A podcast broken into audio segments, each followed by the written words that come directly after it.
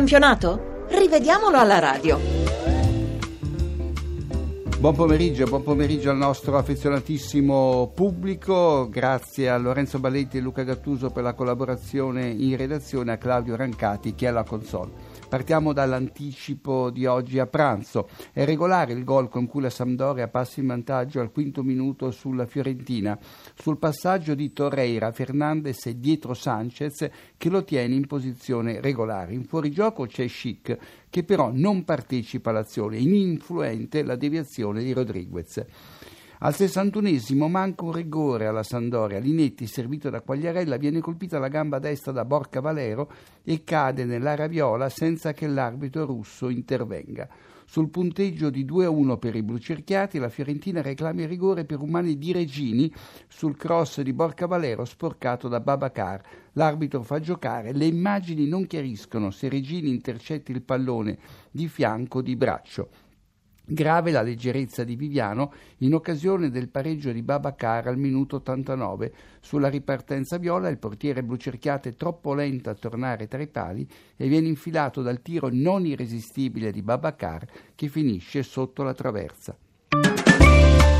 Andiamo a Bologna dove la Roma si è fermata per 3-0, due episodi. Salà raddoppia al 41esimo dopo la rete di Fazio sfruttando un assist di Geco, entrambi in posizione regolare. Buona anche la posizione di partenza di Perotti che scatta addirittura dalla propria metà campo, si invola nella prateria del Bologna e regala il pallone del 3-0 a Geco. Ed eccoci a Cagliari dove il Torino si è affermato per 3-2 in avvio Sau marcato da Baselli finisce a terra nell'area granata ma senza subire fallo e il gioco prosegue. Al diciannovesimo arriva il rigore con cui Borriello porta in vantaggio il Cagliari. Sugli sviluppi di una punizione, quasi un angolo corto, l'arbitro Rocchi punisce un intervento di Carlao che affossa Ionita nel cuore dell'area granata. Ma all'inizio del duello è Ionita a trattenere Carlao mettendogli un braccio attorno al collo. Fallo reciproco, così come accade lì accanto tra Borriello e Molinaro che si avvinghiano vigendevolmente. Rigore generoso in sostanza e molto contestato stato. Regolari le successive reti di Liaic e Belotti che compiono il sorpasso. Al 53esimo Acqua triplica per il Torino con un gran tiro deviato con la schiena da Faragò. E ancora Torino in 10 nel recupero per il secondo giallo di Acqua che da dietro manca il pallone e, colpisce Joao Pedro. Il primo giallo risaliva a un fallo tattico su Sau. Andiamo a Crotone dove la squadra di casa ha battuto l'Inter per 2-1. Al diciottesimo Falcinelli porta avanti il Crotone su rigore che andava ripetuto per la posizione irregolare di ben 10 giocatori, 6 dell'Inter, 4 del Crotone. Il falle di Medel che dribblato da Trotta scivola e da terra tocca per due volte il pallone con il braccio destro. Quattro minuti più avanti Falcinelli raddoppia per il Crotone sfruttando il lancio di Trotta, gol regolare perché Trotta è tenuto in gioco da Miranda, Falcinelli da Ansalti. Buonissimo anche il gol con cui l'Inter riduce le distanze al 65 sugli sviluppi di un angolo, testa di Gondobbia e tappin di D'Ambrosio tenuti in gioco da Falcinelli.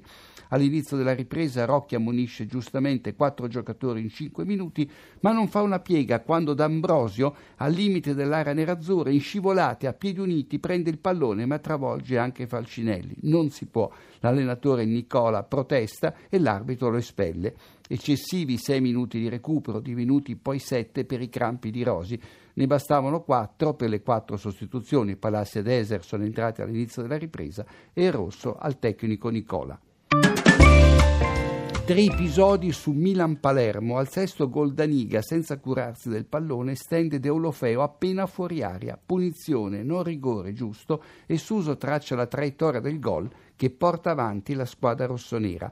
In occasione della terza rete milanista, Rispoli tiene in gioco Bacca sul cross di Calabria. Il Palermo finisce in 10 per l'espulsione di Gonzales, doppia munizione per falli su Deolofeo nel primo tempo e la Padula nella ripresa giuste le valutazioni dell'arbitro Di Bello. di corsa Udine dove la squadra di casa ha battuto il Genoa per 3-0. Al 32esimo Zapata raddoppia per l'Udinese con un gran tiro dall'interno dell'area nonostante una trattenuta di Burdisso.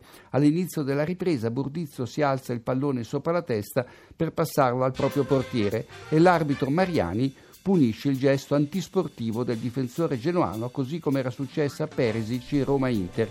E infine, al 41esimo, l'Udinese triplica grazie ad una papera di Rubigno che devia nella propria rete Filippo, un angolo di ti devo fermare, grazie.